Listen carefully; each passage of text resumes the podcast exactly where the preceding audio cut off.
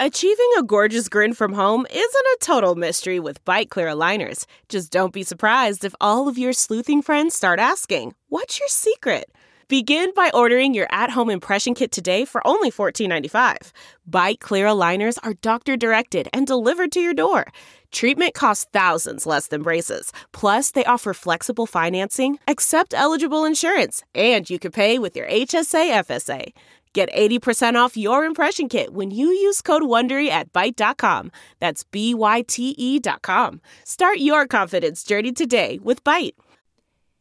In depth. China needs to get serious about the growing abuse of laughing gas, experts say. Written by Fang Zuwang and Matthew Walsh. Published by Caixin Global.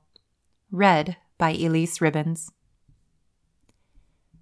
Chinese experts have called on the country to step up control of the production and sale of nitrous oxide, or laughing gas, amid signs that an increasing number of people are recreationally abusing the common industrial and medical substance.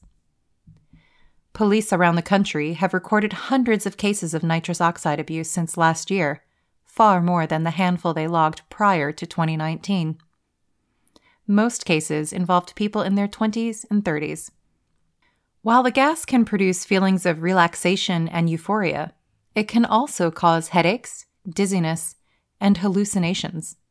Research suggests that nitrous oxide can become addictive, and long term use can lead to nervous system damage, impaired brain function, and even death. China does not include nitrous oxide in its drug control laws, instead, regulating it like other common chemicals a status that critics say makes it hard to investigate and prosecute those who sell it to individuals, and thereby curb its recreational use. In October, after completing a month of treatment at a drug rehabilitation center in the southern Chinese city of Guangzhou, Zhang Qian, a pseudonym, finally felt she had kicked her nitrous oxide habit. But the 23 year old cosmetic surgery worker still feels its lingering effects. I have low energy, get tired easily, and my reactions are quite slow, she told Caixin.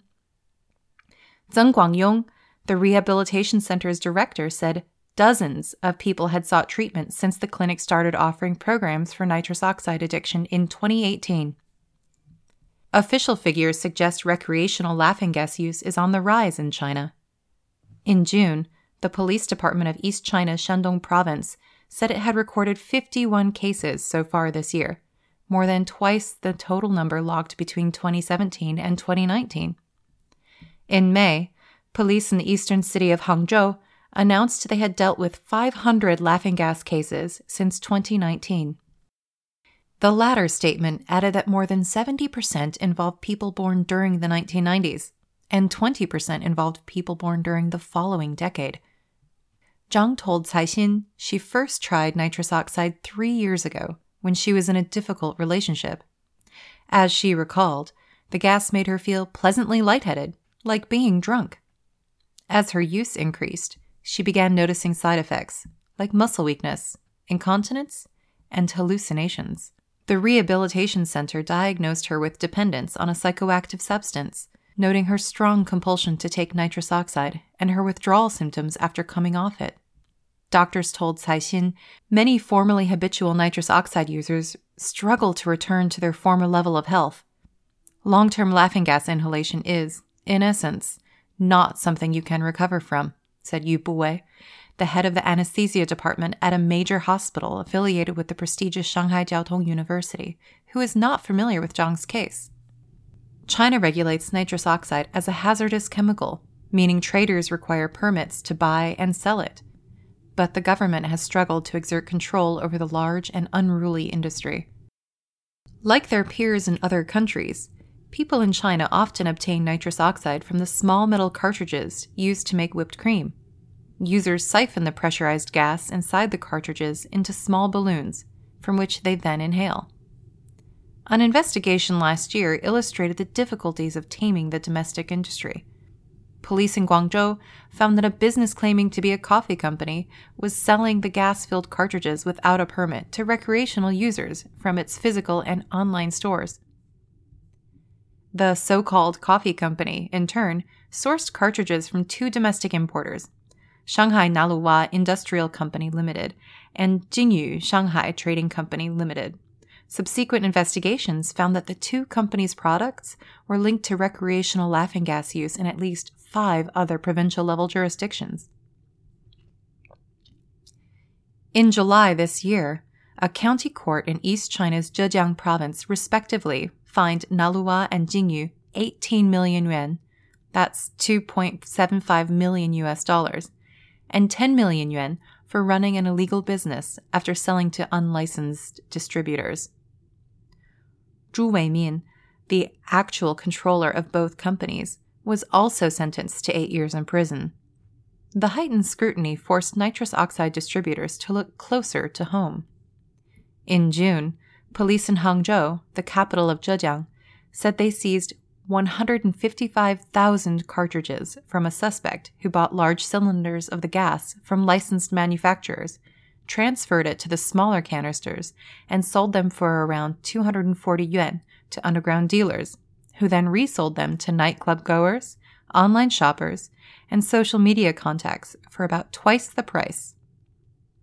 A worker in the sales department of a gas company in Guangzhou told Caixin that major clients for large cylinders of nitrous oxide included hospitals and dental clinics, adding that prospective buyers only need to present a business license, not a permit for handling the gas.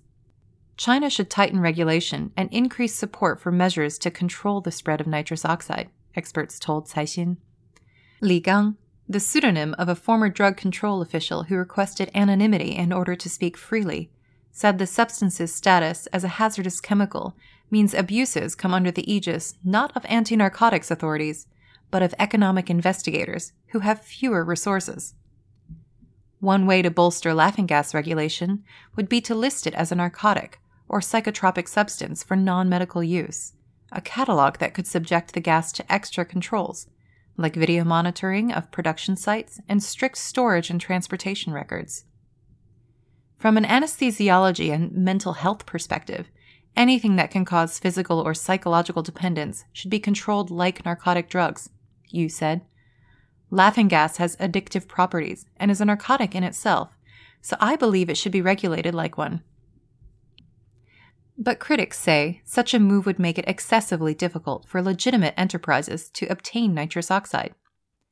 Xie Chunyu, a professor at the People's Public Security University of China, said the country could combat recreational use by closing loopholes in existing hazardous chemicals ordinances that prohibit the sale of laughing gas to individuals.